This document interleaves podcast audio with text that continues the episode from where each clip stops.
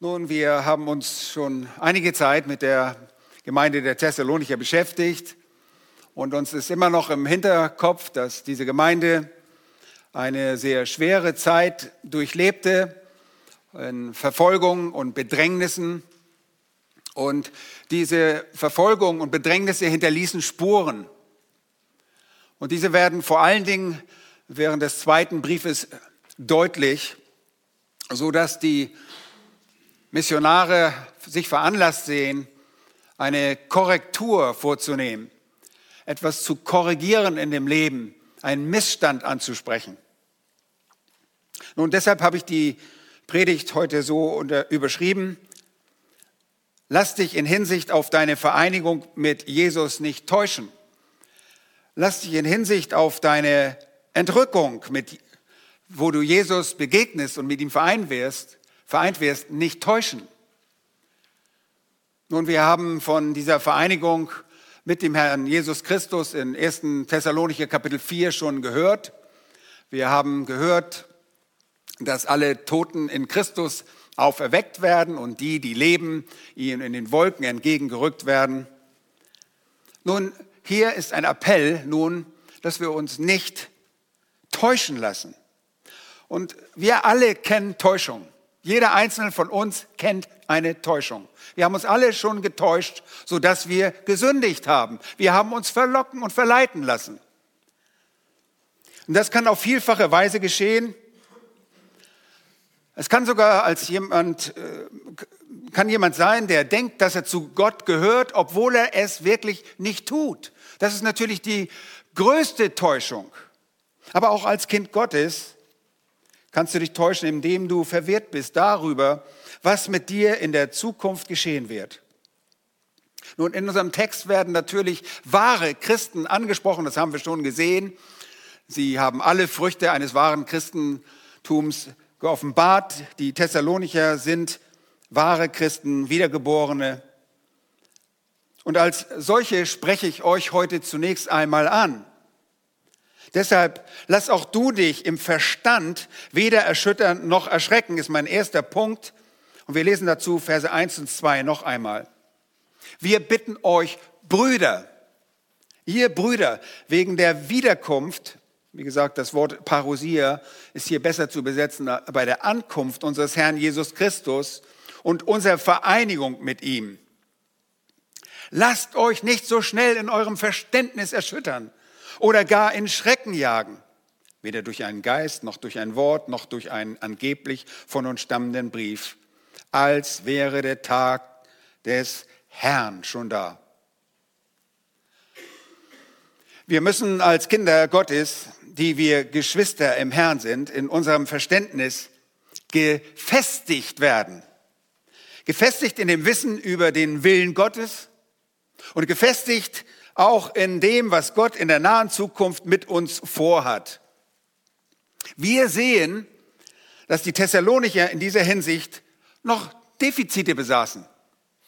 Sie waren ohne Zweifel eine vorbildliche Gemeinde, die sich auch für die Zeit ihres Bestehens bestens entwickelt hatte. Aber wie die Missionare schon zuvor andeuteten, besaßen sie noch einige Mängel.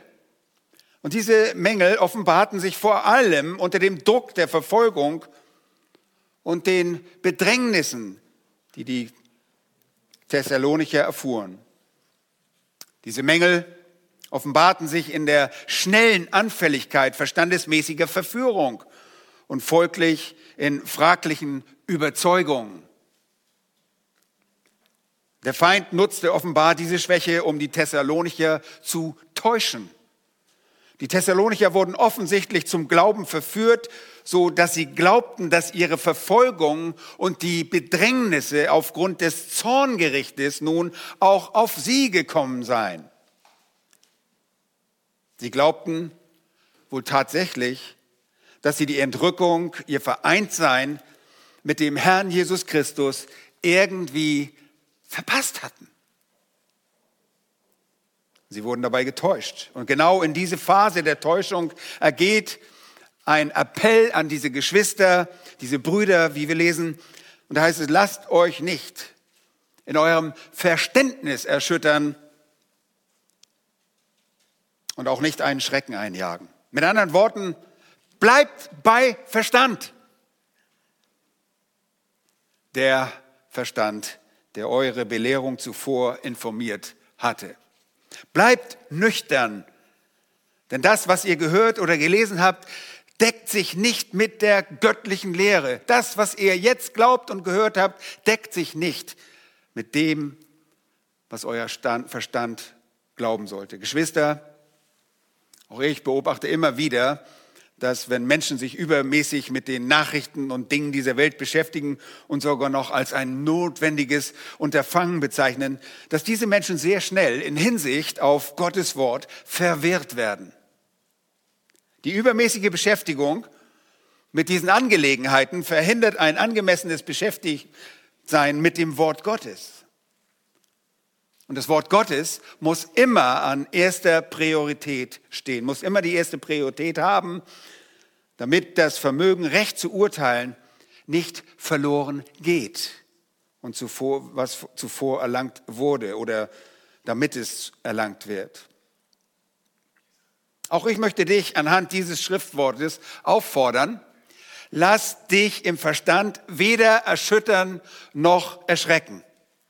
Nun, das Wort erschüttern, griechisch saluo, bedeutet auch wankend machen. Und als Passiv ist es hin und her schwanken oder eben wanken. Das Wort kommt 15 Mal im Neuen Testament vor, also sehr gebräuchlich, besonders bei Lukas, viermal im Lukas-Evangelium und viermal in der Apostelgeschichte.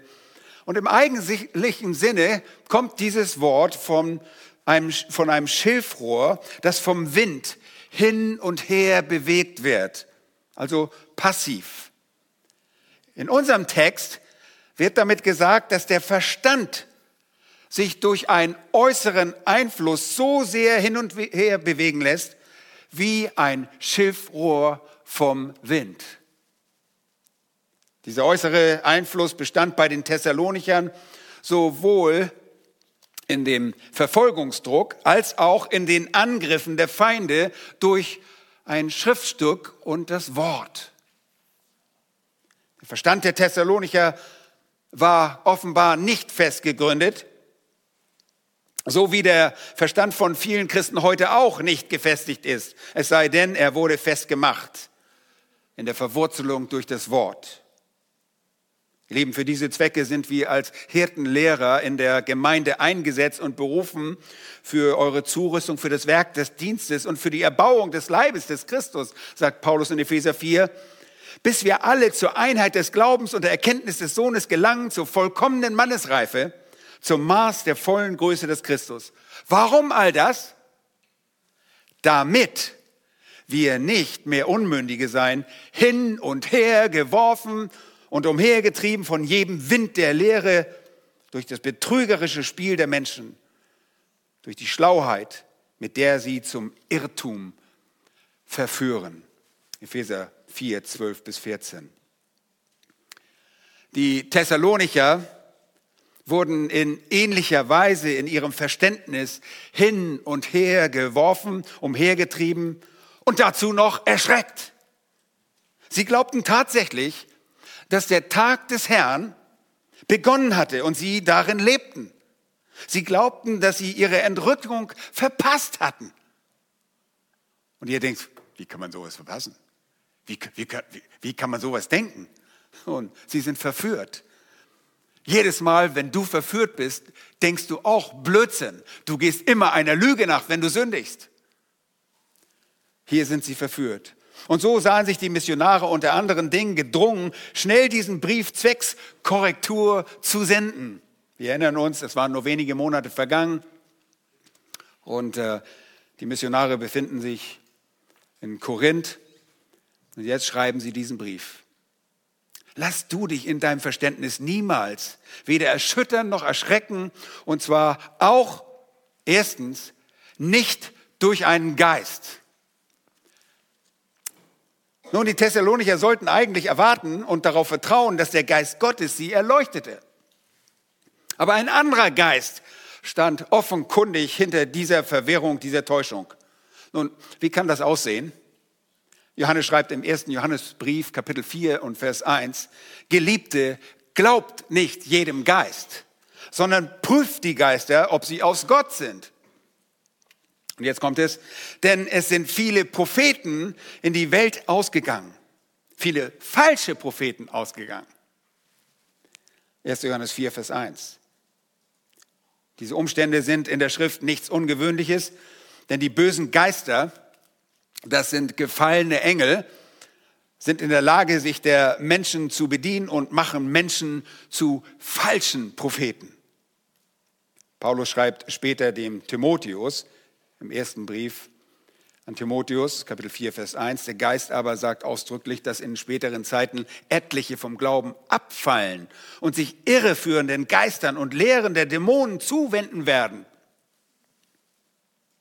Und schon im Alten Testament ist das betörende Wirken der bösen Geister, der Dämonen bekannt.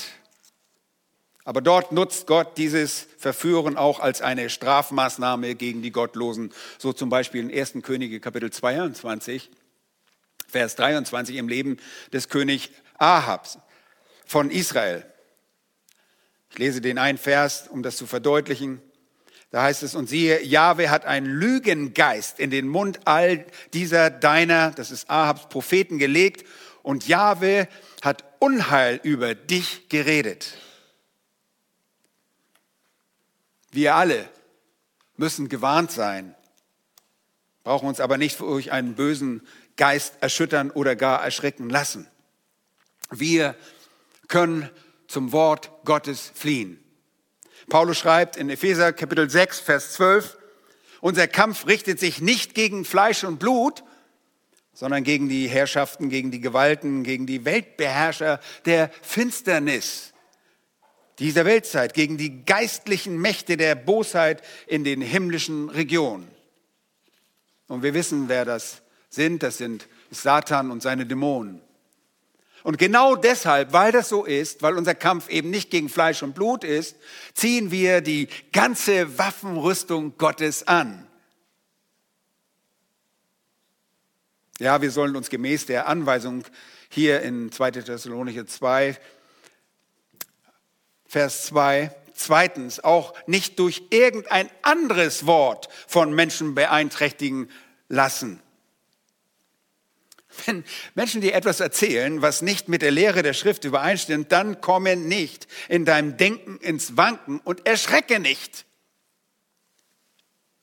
Solche verführerischen Worte gab es offenbar später selbst in Ephesus von Hymenäus und Philetus zu hören die von der Wahrheit abirrten, indem sie behaupteten, die Auferstehung sei bereits geschehen. Und wisst ihr, was darauf geschah?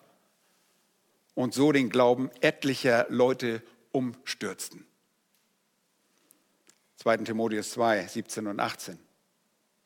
Seht ihr, diese beiden lehrten entweder, dass die Auferstehung nur geistlich zu verstehen sei, oder sie meinten allen Ernstes, dass die Vereinigung mit Gott schon stattgefunden habe.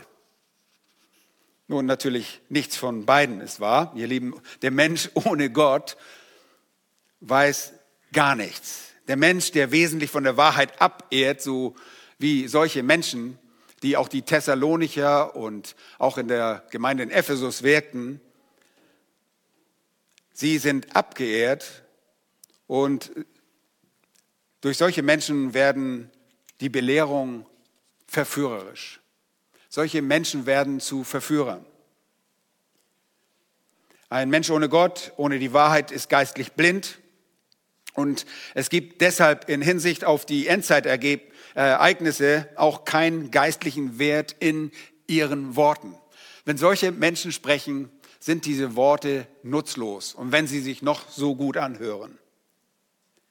Bleib deshalb standhaft im rechten Denken. Erschrecke nicht. Du kannst nur standhaft bleiben, wenn du schon recht belehrt worden bist. Und das wurden die Thessalonicher. Bleib auch dann im Verständnis fest und komm nicht ins Wanken, selbst wenn ein angeblich von Gott stammendes Wort an dich herangetragen wird. Lass dich im Verstand weder erschüttern noch erschrecken. Auch drittens nicht durch ein vermeintliches Wort Gottes. Hier im Text heißt es, durch ein Wort, noch durch einen angeblich von uns stammenden Brief. Und ihr wisst, der Autor des Thessalonicher Briefes ist natürlich der Apostel Paulus, der sich für die Niederschrift seiner Briefe auch gerne eines Sekretärs bediente, einen sogenannten Amensuensis, ja, das veraltet, aber einen Sekretär hatte. Es ist durch, durchaus möglich und anzunehmen, dass Silvanus, also sein Begleiter, diese Aufgabe übernahm, so wie er es später auch für Petrus tat. Und wir gehen noch am Ende dieser Epistel näher darauf ein. Aber diese Briefe sind göttlich inspiriert und durch den Heiligen Geist Gottes gegeben aus der Feder indirekt des Apostel Paulus. Und diese unliebsamen Angreifer und diese Bedränger, hatten sich für die Thessalonicher alles ausgedacht und vielleicht sogar schon eine Brieffälschung vorgenommen, um ihre falschen Lehren als ein Wort Gottes von Paulus zu verkaufen. Nun ist nicht ganz gesichert, ob diese Fälschung tatsächlich vorlag, aber es wird so gesprochen, dass wenn so ein Brief kommt, sollten sie auf der Hut sein. Und ihr erinnert euch sicherlich daran, dass die Thessalonicher selbst das von den Missionaren verkündigte Wort nicht als Menschenwort aufgenommen hatten, sondern als das, was es in Wahrheit ist, als Gottes Wort. Ein geschriebenes Wort von Paulus ist also ein Wort Gottes. Es ist Gottes Wort. Und die Feinde und Verführer behaupteten so womöglich in ihrem Schreiben einer vermeintlichen Gottesnacht, ihr habt die Entrückung verpasst. Ihr seid jetzt im Tag des Herrn. Ihr merkt doch ganz genau, ihr werdet verfolgt und leidet. Der Zorn Gottes, er geht jetzt auch über euch. Und wir sitzen hier ganz bequem auf unseren Stühlen und denken, also das könnte mir ja gar nicht passieren. Du bist auch nicht so verfolgt. Stell dir vor, in dieser notvollen Lage, du weißt wohl, Paulus und die Männer hatten was von Verfolgung geredet und sagte, das ist normal, das ist so. Aber jetzt kamen Zweifel auf. Diese Vorgehensweise, einen göttlichen Ursprung in Worten vorzutäuschen, das beobachten wir sehr häufig in der Schrift. Und so mahnt Jahwe zum Beispiel durch den Propheten Jeremia die Bewohner des Südreiches und sagt in Jeremia 23, Vers 16, so spricht Jahwe Zebaoth, Jahwe der Herrscher, hört nicht auf die Worte der Propheten, die euch weissagen. Sie täuschen euch. Die Offenbarung ihres eigenen Herzens verkündigen sie und nicht, was aus dem Mund Jahwes kommt. Mit anderen Worten, das, was sie sagen, sind Menschenworte und nicht Jahwes Wort, nicht Gottes Wort. Und Gott sagt dazu ein paar, Verse, ein paar Verse später, ich habe diese Propheten nicht gesandt. Und doch sind sie gelaufen. Ich habe nicht zu ihnen geredet und doch haben sie geweissagt. Wir wissen, dass diese Dinge sich heute auch sehr oft so bei uns in unserer Zeit abspielen. Menschen behaupten, dass Gott durch sie spricht. Und wir hören sie sagen, Gott hat mir gesagt, das, Punkt, Punkt, Punkt. Alles Mögliche könnt ihr einführen. Es ist erstaunlich, was Gott alles sagt. Also es ist unglaublich, was er alles sagt. Und dann sagen sie, ich habe ein Wort des Herrn für dich, Bruder. Ja, und reden die Träume und ihre Ersinnung des Herzens. Geschwister, lasst euch im Verstand niemals durch diese Dinge erschüttern und nicht erschrecken. Weder durch irgendeinen Geist, noch durch irgendein Wort und selbst durch ein vermeintliches Gotteswort. Prüft es immer anhand der Schrift und haltet fest an dem, was ihr gelernt habt. Und diese dummen Sachen hatten die Thessalonicher nicht gelernt. Sie kamen ins Wanken. Ja, mehr noch. Zweitens, lass dich in keinerlei Weise verführen. Leicht gesagt, aber warum konnten die Thessalonicher tatsächlich im Verstand festbleiben und ohne Furcht in die Zukunft schauen? Warum sollten sie sich durch die Gegner und Feinde Gottes nicht verführen lassen? Antwort, weil am Tag des Herrn als erstes der Abfall kommt. Erstens, denn am Tag des Herrn kommt zuerst der Abfall.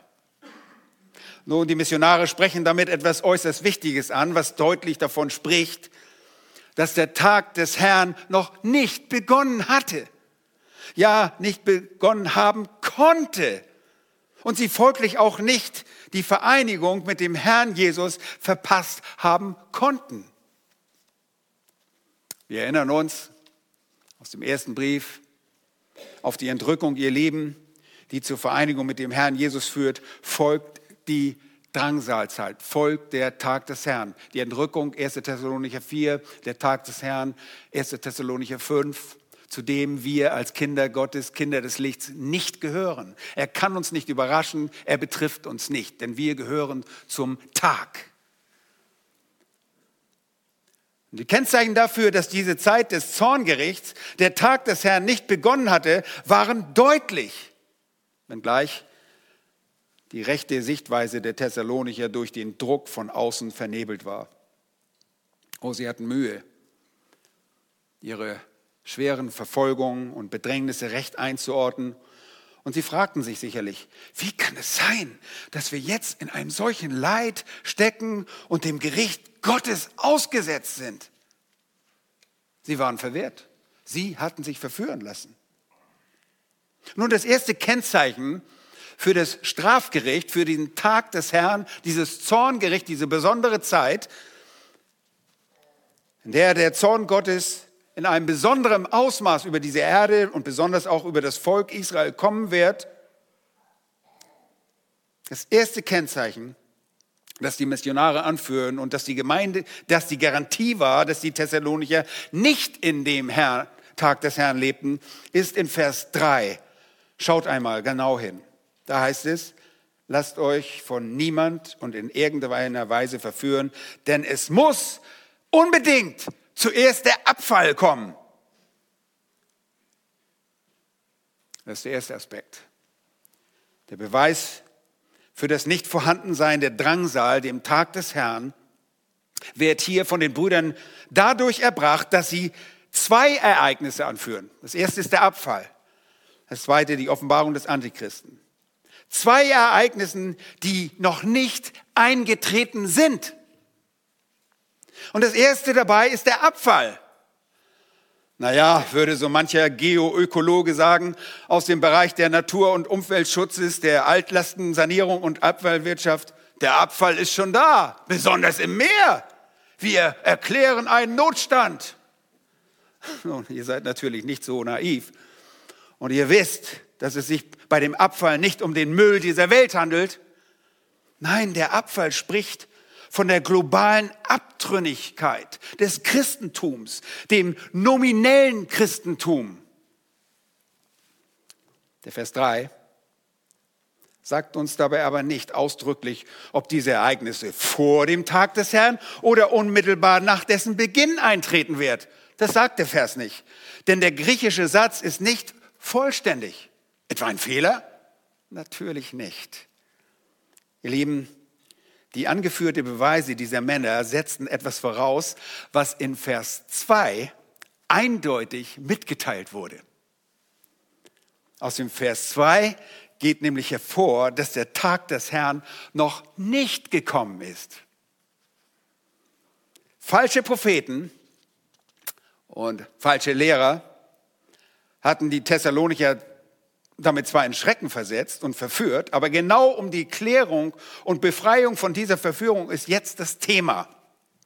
Und zusammen mit diesem Wissen um Vers 2, dass der Tag noch nicht da ist, und den in Vers 3 grammatikalisch ähnelnden Satzkonstruktionen an anderen Stellen im Neuen Testament, wissen wir, dass beide Ereignisse aus dem Vers 3, sowohl der Abfall als auch die Offenbarung des Antichristen, innerhalb des Tages des Herrn und nicht vor ihm stattfinden werden. Nun, was ist dieser Apfel genau?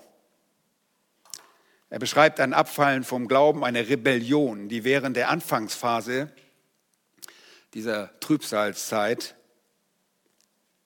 unter den vormals Gott bekennenden Menschen stattfindet. Gemeint ist damit die globale Abkehr abtrünniger Bekenner. Das sind Bekenner des christlichen Glaubens, die sich zu Christus äußerlich bekannt haben, aber nie innerlich wirklich verändert wurden. Nie Wiedergeburt, die Wiedergeburt erlebt haben. Ihr Lieben, nach unserer Entrückung werden sich viele Christusbekenner, Namenschristen, von ihrem zuvor bekannten Glauben abkehren. Sie werden abfallen. Das ist der Abfall. Das ist tatsächlich auch Müll, aber das sind Menschen. Und es ist sehr wichtig zu verstehen, dass Abtrünnige vom Glauben an den Herrn Jesus immer nur Scheingläubige waren. Immer nur das nominelle Christentum betonten. Waren nur nominelle Christen, keine tatsächlich wiedergeborenen Christen. Sie geben den Anschein, fromm zu sein, aber so schreibt Paulus im Timotheus und 2. Timotheus 3, 4 und 5, sie lieben das Vergnügen mehr als Gott. Dabei haben sie den äußeren Schein von Gottesfurcht, deren Kraft aber verleugnen sie.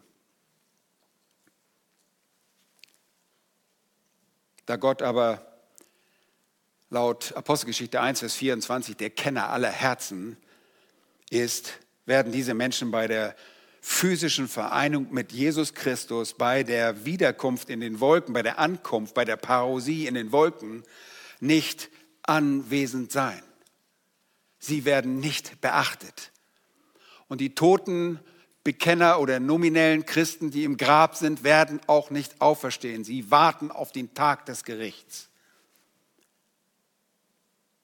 Solche Menschen verpassen tatsächlich die Entrückung und kommen so in den Tag des Herrn unter das Zorngericht Gottes, nicht aber der wahre Gläubige.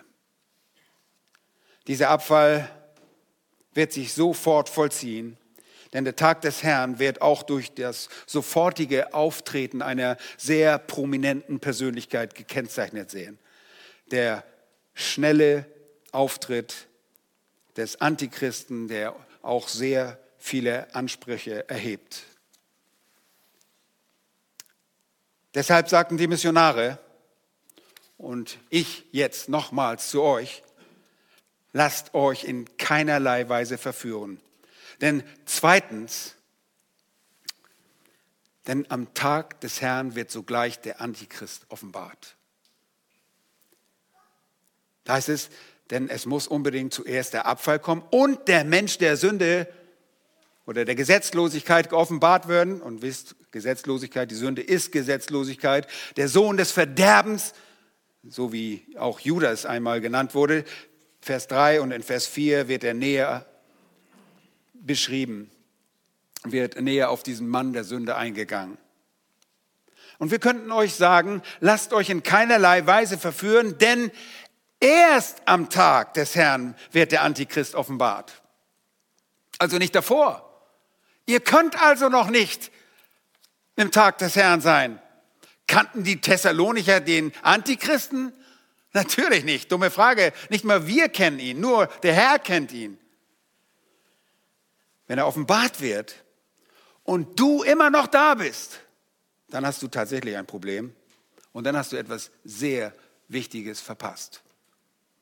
Du hast das Evangelium nicht richtig verstanden. Du hast nicht nur deine Entrückung verpasst, du hast das Evangelium nicht richtig verstanden. Du hast nicht einen klaren Schritt in die Nachfolge getan. Dann, wenn du dann noch da bist, bist du in der Drangsalzeit Gottes. Dann bist du in, der Drangsal, in die Drangsalzeit geraten.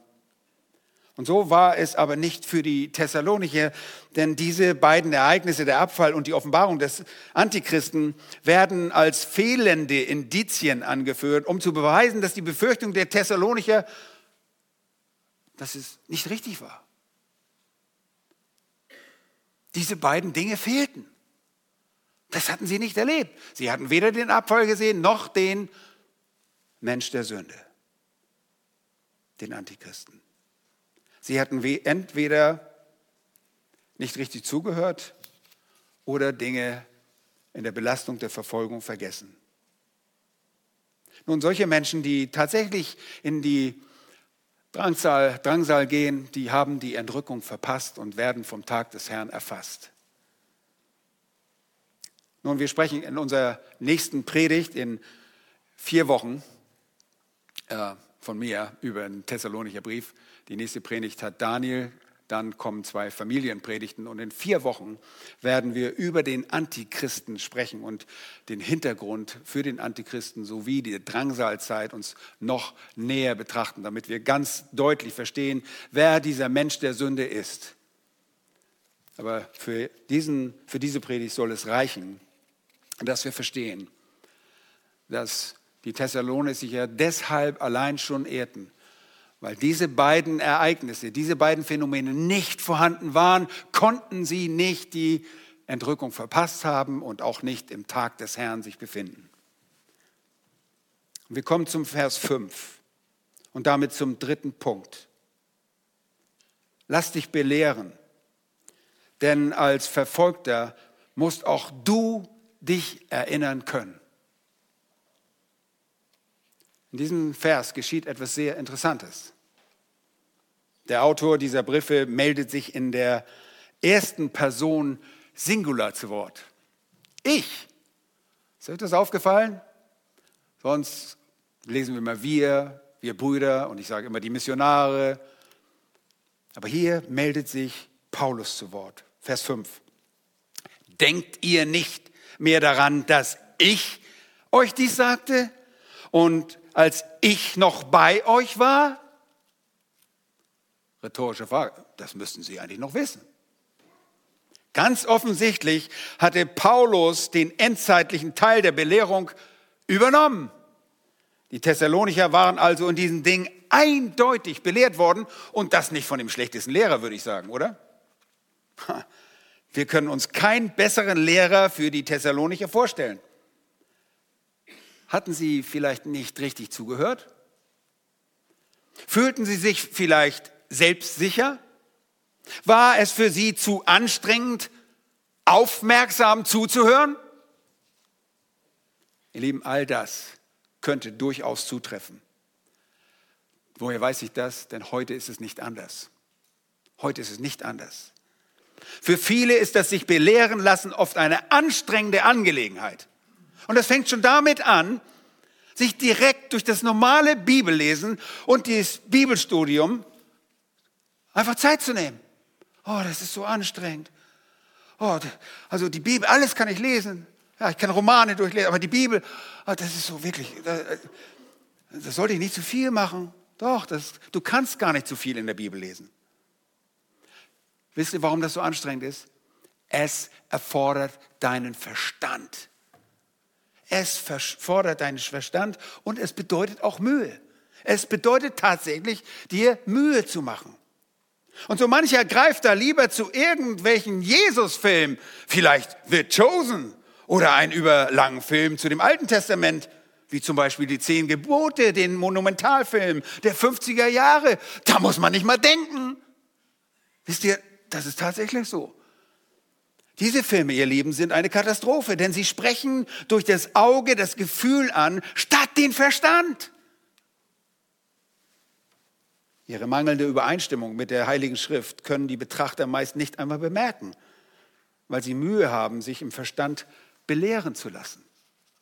Du musst erst belehrt sein. Wenn du so einen Film anguckst, dann denkst du, oh, wie schön alles. Ja, übrigens hatten Wissenschaftler haben festgestellt, wenn ihr eure Kinder zur Ruhe bringen wollt, setzt sie vor dem Fernseher, da denken sie nicht. Da denken sie weniger, als wenn sie schlafen.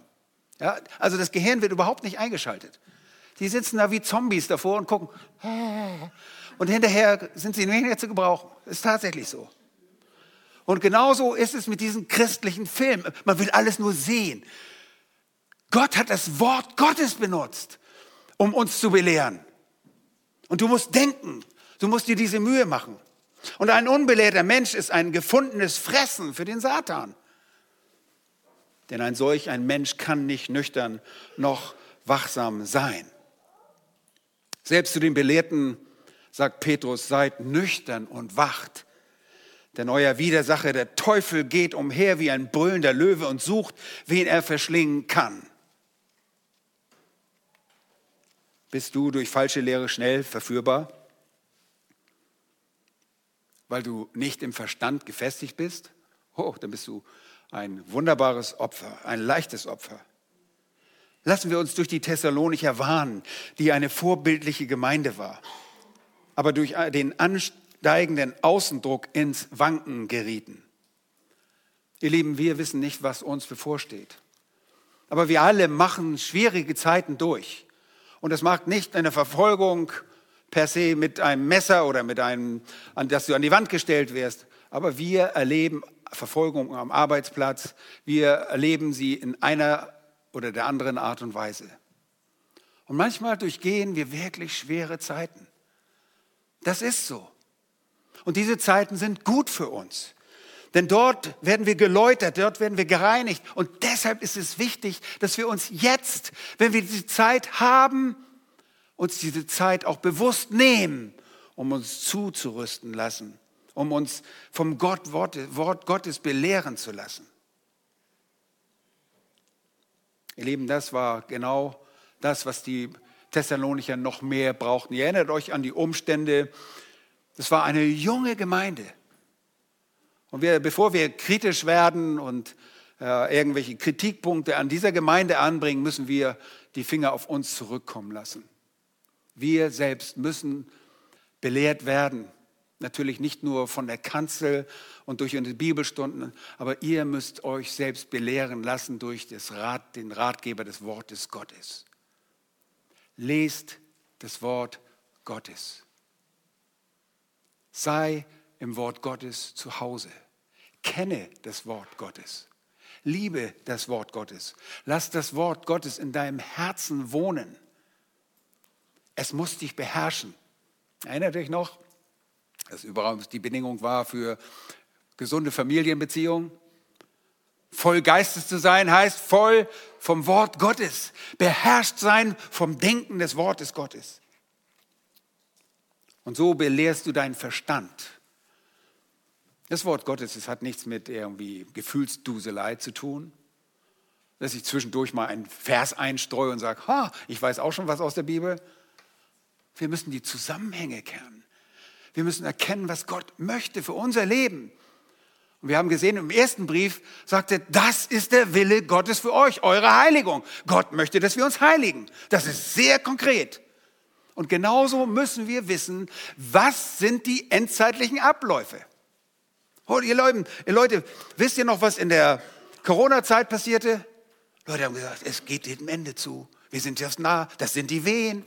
Leute, wir sind noch lange nicht bei den Wehen. Die Wehen kommen in der Trübsalzeit. Und selbst da wird ihnen gesagt, das ist noch nicht das Ende. Wir sind noch lange nicht da. Was, was meint ihr, was die Leute unter Hitler gesagt haben? Oh, der Antichrist ist da. Ja, es war eine Art des Antichrist. Es gibt viele Antichristen, aber nicht der Antichrist. Und deshalb müssen wir belehrt sein im Wort Gottes. Unser Verstand muss belehrt werden. Deshalb lasst euch nicht verführen in eurem Verstand. Kommt nicht ins Schleudern. Und das kann nur passieren, wenn ihr fest verwurzelt seid im Wort Gottes. Nun, vielleicht bist du dem Evangelium von Jesus Christus auch gar nicht gehorsam geworden. Dann lass dich aufrufen und tue Buße. Wenn du nicht gehorsam dem Evangelium nicht gehorsam bist, dann hast du noch keine Buße getan hast. Du hast es verstanden? Du weißt ganz genau, Jesus möchte, dass du in seine Nachfolge kommst, dass du ihm dienst. Er hat einen Anspruch auf dein Leben. Er hat dich gemacht. Er möchte, dass du für ihn lebst.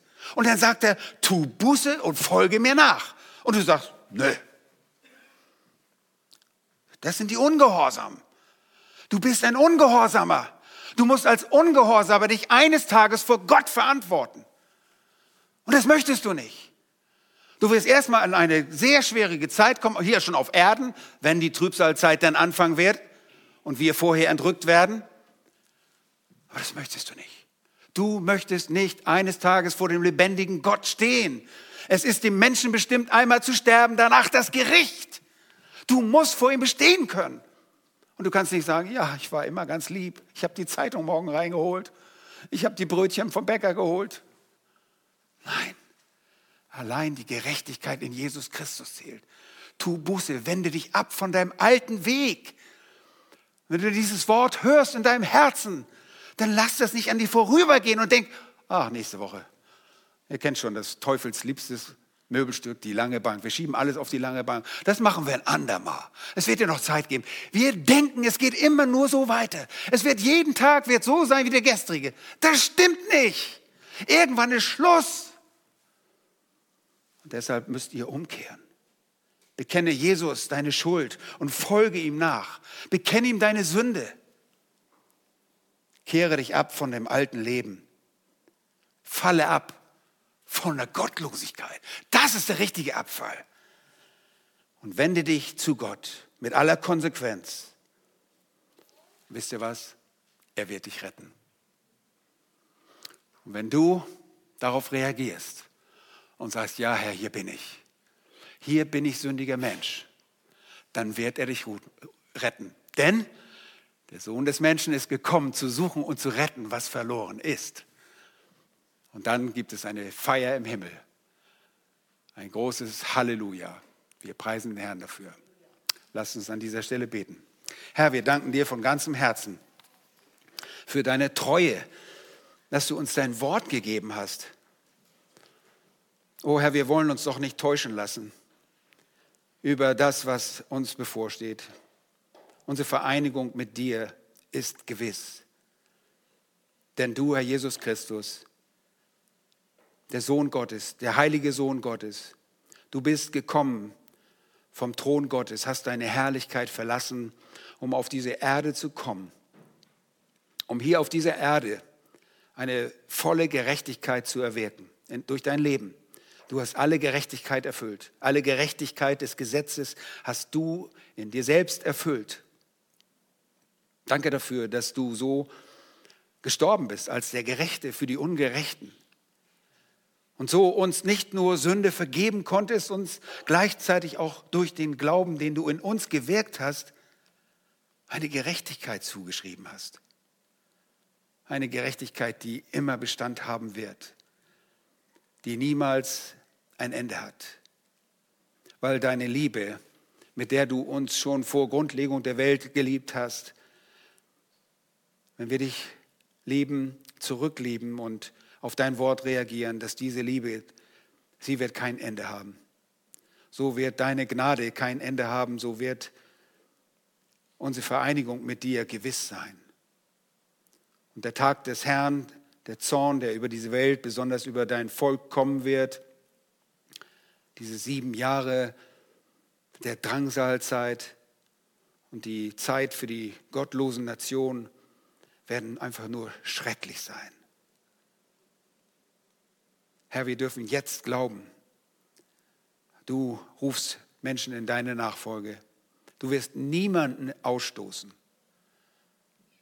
Herr, besonders Große Liebe hast du für solche Menschen, die in der Gesellschaft nichts gelten. Und wenn wir uns ansehen, dann stimmt genau das.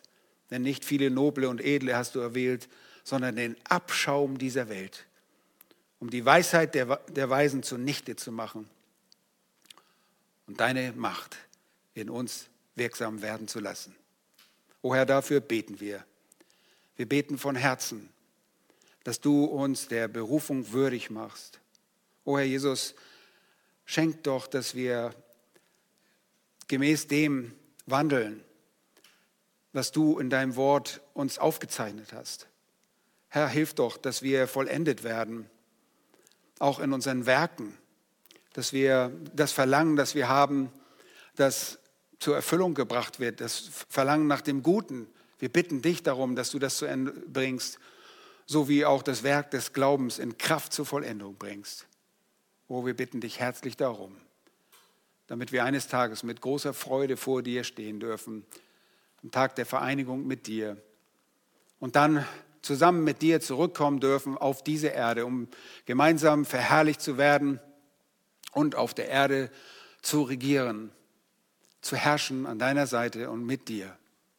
O du herrlicher König, wir danken dir für dein Wort. Dein Wort ist die Wahrheit. Heilige uns durch dein Wort, lieber Vater, damit wir deiner würdig sind. Und auch unsere Gerechtigkeit, unsere gelebte Gerechtigkeit dem entspricht zu dem, was du uns gemacht hast. Du hast uns gerecht gesprochen.